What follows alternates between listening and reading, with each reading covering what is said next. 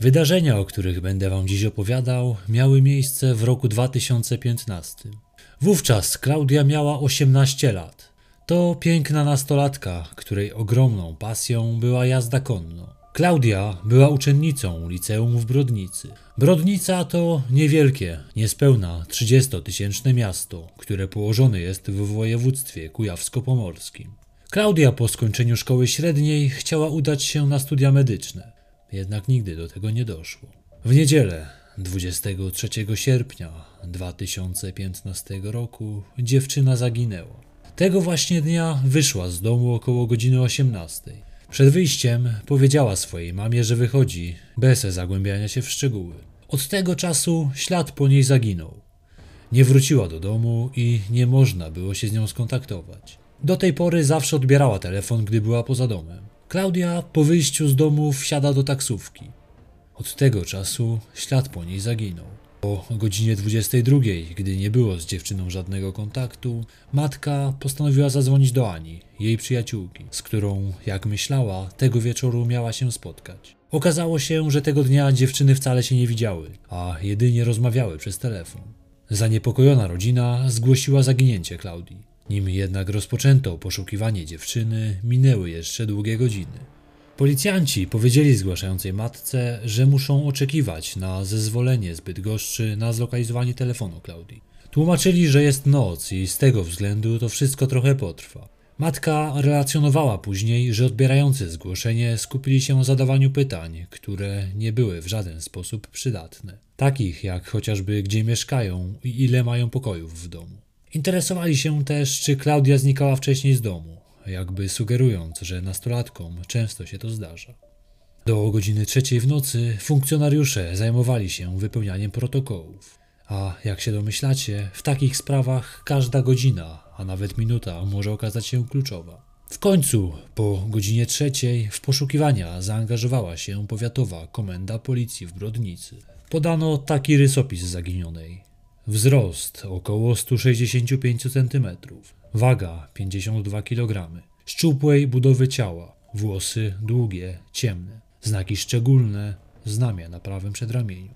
Spodenki krótkie koloru czarnego, bluza długi rękaw koloru różowego, buty typu pantofle koloru czarnego. Przesłuchiwano świadków, sprawdzono dworce i szpitale. Nikt nie widział dziewczyny. Udało się dotrzeć do taksówkarza, który 23 sierpnia po południu wiózł zaginioną dziewczynę. Właściwie mężczyzna, dowiadując się o akcji poszukiwawczej, sam zgłosił się na policję. Zdał sobie sprawę, że mógł być jedną z ostatnich osób, które widziały Klaudię. Mężczyzna określił, że była ona radosna i uśmiechnięta podczas kursu. Dzięki jego relacji udało się ustalić, dokąd jechała zanim zaginęła. Taksówkarz zawiózł ją nad jezioro Szczuckie, położone kilka kilometrów na południe od Brodnicy. Niestety dwa dni później, około południa, w jeziorze Szczuckim, 20 metrów od brzegu, znaleziono nagie ciało młodej kobiety. Jak się domyślacie, była to właśnie Klaudia. Wszystko wskazywało na to, że zginęła w wyniku utonięcia. Pytanie, jak do tego doszło? Nie było podstaw sądzić, że przed śmiercią młoda kobieta padła ofiarą przemocy. Na jej ciele nie było żadnych oznak walki. Czy utonęła przez przypadek, a może chciała popełnić w ten sposób samobójstwo? Policja założyła, że właśnie tak było. Klaudia nie potrafiła pływać, zatem zdaniem śledczych postanowiła zakończyć swoje życie wskakując do wody. Choć przyznam, że nie jest to najprzyjemniejszy sposób na śmierć. Nieopodal jeziora, z którego wyłowiono ciało osiemnastolatki, znaleziony został jej telefon. Leżał on na ułożonych w kostkę ciuchach Klaudii. Prócz niego były tam również jej buty, a także puszki po piwie i napojach energetycznych. Zdaniem matki Klaudii może to świadczyć o tym, że była tam z kimś. Biegły sądowy nie potrafił dotrzeć do treści, które zostały zawarte na telefonie zmarłej. Dostęp do niego utrudniał fakt, że dziewczyna miała ustawiony kod PIN, którego nie udało się rozszyfrować. Z tego względu nie wykorzystano go w śledztwie mającym na celu określenie okoliczności śmierci Klaudii. Jednak już później jej matka postanowiła rozszyfrować jego zawartość na własną rękę. Dotarła prywatnie do hakerów, którzy potrafią dotrzeć do pamięci zaszyfrowanych kodem PIN urządzeń. I faktycznie udało się. Wszystkie informacje, jakie się udało odzyskać, zostały zgrane na płytę. Te jednak nie zostały wykorzystane w śledztwie. Matka twierdzi, że nie była w stanie przeczytać wszystkiego, co się tam znajdowało. W ten sposób płyta przeleżała dwa lata. Z telefonu w niedzielę wysłany został SMS do przyjaciółki Klaudii. Jego treść brzmiała: Nie chce mi się żyć. On zniszczył moje życie. Z historii przeglądarki internetowej w telefonie udało się ustalić, że nastolatka w dniu śmierci szukała informacji o tym, jak popełnić samobójstwo. Jednym z haseł, jakie wpisywała, było tonięcie człowieka pod wodą. Przeczytała także artykuł o mężczyźnie, który utonął kilka dni wcześniej. Ale te wszystkie informacje udało się uzyskać znacznie później i to przez matkę na własną rękę. Wcześniej jednak zbadano ciało dziewczyny. Wyniki badań wykazały w organizmie ślady GHB, czyli substancji, która obecna jest w pigułce gwałtu. Prócz tego znaleziono także ślady barbitalu. Jest to środek, który nie jest ogólnodostępny. W Polsce używano go w medycynie, ale wycofano go w latach 90. Dziś, by wejść w jego posiadanie, trzeba zasięgnąć nielegalnych źródeł bądź sprowadzić z zagranicy. Krajem sąsiadującym z nami, a w którym nie jest barbital zakazany, są Czechy. Pytanie, po co Klaudia miałaby zażyć taki środek dobrowolnie? Wątpliwe, by miała dostęp do takiej substancji. Gdyby chciała popełnić w ten sposób samobójstwo, zapewne zażyłaby więcej pigułek gwałtu. Nie wskazuje na to wykonana toksykologia, a zamiast naprawdę trudno dostępnego barbitalu mogła zażyć ogólnodostępne środki nasenne. Nie podano informacji, by dziewczyna piła alkohol przed śmiercią. Podobno w ogóle rzadko go piła ze względu na problemy z nadciśnieniem. Zatem znalezione na miejscu puszki najpewniej nie były powiązane ze sprawą. Chyba, że w miejscu był ktoś jeszcze. Prokuratura nie chciała ujawnić, jak wytłumaczyła znalezienie się silnie działającej substancji nasennej w organizmie młodej kobiety, która zmarła w wyniku utonięcia. Uargumentowano to tak, że są to tak zwane informacje wrażliwe. Ta sama prokuratura nie ma sobie nic w tej kwestii do zarzucenia. Jej zdaniem należy uznać za sukces fakt, że udało się odkryć ślady barbitalu w organizmie a dalsze ustalenia sprawiały, że nie ma konieczności udowadniania, w jaki sposób on się tam znalazł. Biegli określili, że ślady GHB mogły powstać we krwi zmarłej w wyniku samoistnej produkcji ich przez organizm. Faktycznie mogło się tak wydarzyć ze względu na fakt, że badanie krwi zostało wykonane dwa tygodnie po jej śmierci. Dlaczego nie zrobiono tego wcześniej? To pytanie pozostaje bez odpowiedzi. Śledztwo w sprawie śmierci Klaudii zostało umorzone. Uznano, że popełniła samobójstwo z powodu tego, że nie potrafiła sobie poradzić ze swoim życiem prywatnym. Później ta decyzja została zaskarżona, po czym sąd zdecydował, że należy ponownie przeprowadzić śledztwo. Ono jednak również zostało umorzone ze względu na brak śladów działania osób trzecich związanych ze śmiercią młodej kobiety. Śledczy właściwie już wydali wyrok w sprawie. Jedynie matka Klaudii próbuje udowodnić, że jej córka nie popełniła samobójstwa, a ktoś ją pozorował. Walcząc o poznanie prawdy, kobieta napisała do redakcji superwizjera. Dziennikarze śledczy postanowili pomóc jej. By rozwikłać zagadkę tajemniczej śmierci osiemnastolatki, należało prześledzić jej życie. Czy miała powody, by targnąć się na własne życie? A może zadawała się z ludźmi, którzy mogli zrobić jej krzywdę? W ten sposób udało się dotrzeć do informacji o niedawno zakończonym burzliwym związku dziewczyny z 9 lat starszym od siebie mężczyzną. Był nim Daniel, zawodowy żołnierz. Poznali się na dyskotece w Brodnicy. Mężczyzna dorabiał tam jako ochroniarz. Ich związek trwał 18 miesięcy. Niedługo przed tragiczną śmiercią dziewczyny para się rozstała, a Klaudia znalazła ukojenie w ramionach innego. Ale jeszcze zanim się rozeszli, ich relacja była bardzo dziwna. Osiemnastolatka, wracając ze spotkań z Danielem, zachowywała się zupełnie jak nie ona. Choć nie była pod wpływem alkoholu, to czasem zachowywała się dziwnie. Był to toksyczny związek. Mężczyzna krzyczał na swoją 9 lat młodszą partnerkę i był bardzo zaborczy. Nic dziwnego, że ta postanowiła zakończyć tę relację. Po rozstaniu mężczyzna stał się napastliwy i agresywny. Miał nachodzić ją w domu, a także obserwować z daleka. Wysyłał jej SMSy z pogróżkami. Pisał, że jeżeli od niego odchodzi, to ma się usunąć na stałe z jego życia. Tak, by nigdy więcej jej nie widział. Najlepiej, by wyprowadziła się z brodnicy. Nie potrafił się pogodzić z tym, że kobieta, w której był zakochany, zostawiła go i szybko związała się z innym mężczyzną.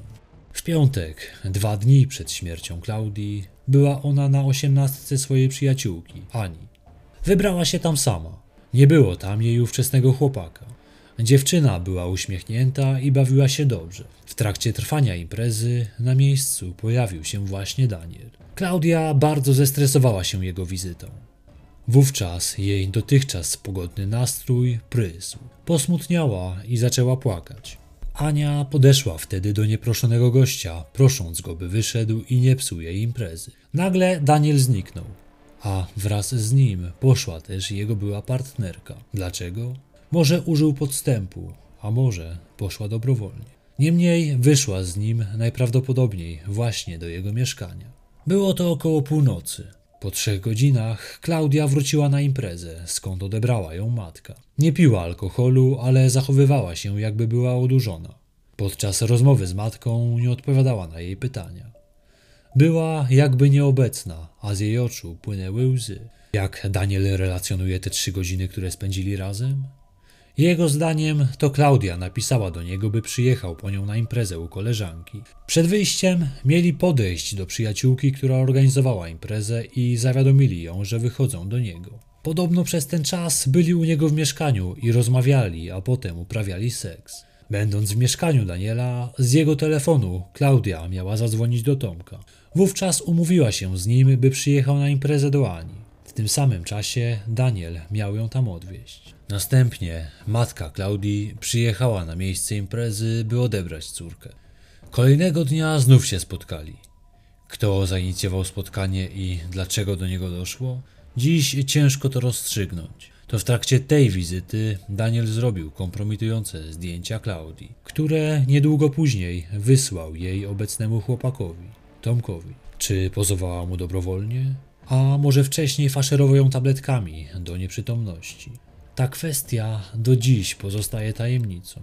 Ale dlaczego Klaudia miałaby dać się fotografować mężczyźnie, z którym się burzliwie rozstała, ze względu na jego porywczy charakter?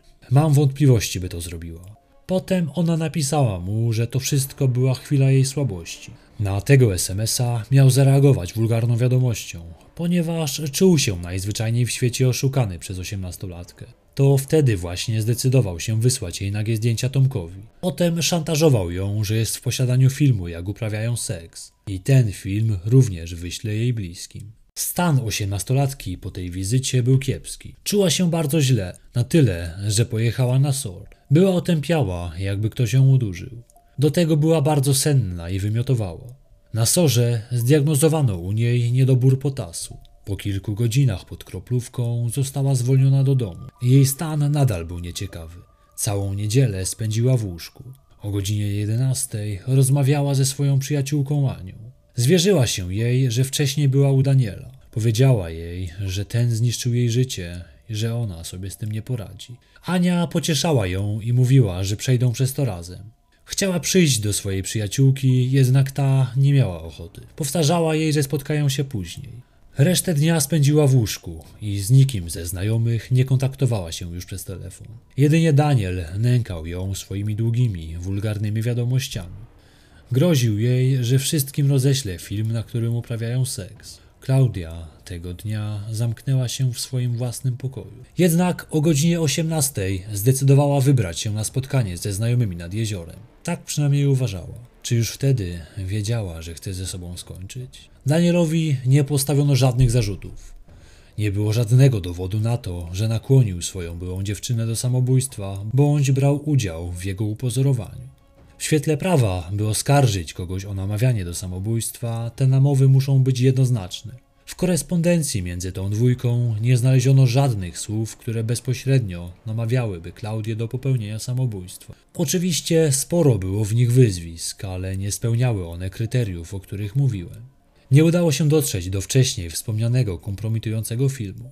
Zdaniem Daniela nigdy żadnego nie było. Pisał o nim jedynie dlatego, że chciał dopiec dziewczynie, która sobie z nim pogrywała. W roku 2019 reporterzy Superwizjera zrealizowali obszerny materiał, w którym przybliżyli tę sprawę. Sam były chłopak Klaudii czuje się poszkodowany tym, w jaki sposób on został przedstawiony w tym reportażu. Jego zdaniem ukazano zaledwie część prawdy. W taki sposób, by jego ukazać w negatywnym świetle. Uważa on, że to dziewczyna go oszukiwała. On nigdy nie podawał jej żadnych środków psychotropowych, o co oskarżała go matka zmarłej dziewczyny. Sam Daniel siebie nazywa drugą ofiarą śmierci Klaudii. Mówił, że po tym, jak opisywały go media, bał się wychodzić z domu. W małym mieście stał się łatwo rozpoznawalny. Uważa on, że wbrew temu, co podają media, Klaudia na urodzinach koleżanki piła alkohol. A jedyny lek, jaki jej podał, to pyralgina, o którą dziewczyna sama miała go poprosić. Specjalnie dla niej udał się do sklepu, by ją kupić. Jego zdaniem w przekazie medialnym przeinaczono wiele faktów, jak chociażby to, że miał wysyłać SMS-y do niej o treści nie ręczę za siebie. Jego zdaniem policja nie wykazała, by napisał taką wiadomość. Również wiadomość tekstowa do Ani nie miała brzmieć zniszczył moje życie, a moje życie się skończyło. Daniel stwierdził, że zastanawia się, czy nie wytoczyć pozwu przeciw osobom, które go oczerniały w materiale TVN-u. Matka zmarłej dziewczyny przyznała, że bezpośrednio po informacji o śmierci córki sama myślała o tym, by popełnić samobójstwo. Nie potrafiła sobie poradzić z tą stratą. W myślach mówiła sobie, że dołączy do córki. Na zakończenie dzisiejszego odcinka przeczytam wam list, który Klaudia napisała do swojej matki w dniu swoich osiemnastych urodzin. Osiemnaście lat minęło jak jeden dzień. Przepraszam za zszarpane nerwy, nieprzespane noce. Dziękuję za przekonanie, że największym darem w życiu jest matczyna miłość. Dziękuję, że znosiłaś to, czego nie sposób było znieść, że robiłaś coś z niczego, że dawałaś, mając puste kieszenie, że kochałaś, gdy kochać się mnie nie dało, że robiłaś rzeczy niemożliwe, bym tylko ja była szczęśliwa. To ty przytulałaś, gdy świat okazał się zły. Tłumaczyłaś, jak robić, jak żyć. Dziękuję ci, mamo, za zwyczajne sprawy. Uśmiech, zrozumienie, dni zabawy. Twoja córeczka, Klaudia. I to już wszystko z mojej strony. Cała ta historia jest mocno tajemnicza. Kto ma w tej sprawie rację? Czy rodzina obarczająca winą za śmierć Klaudii Daniela? Czy może mężczyzna, który twierdzi, że sam był ofiarą dziewczyny, która bawiła się jego uczuciami? Prokuratura postawiła swoje stanowisko jasno. W opozycji stoją media. A jakie jest wasze zdanie?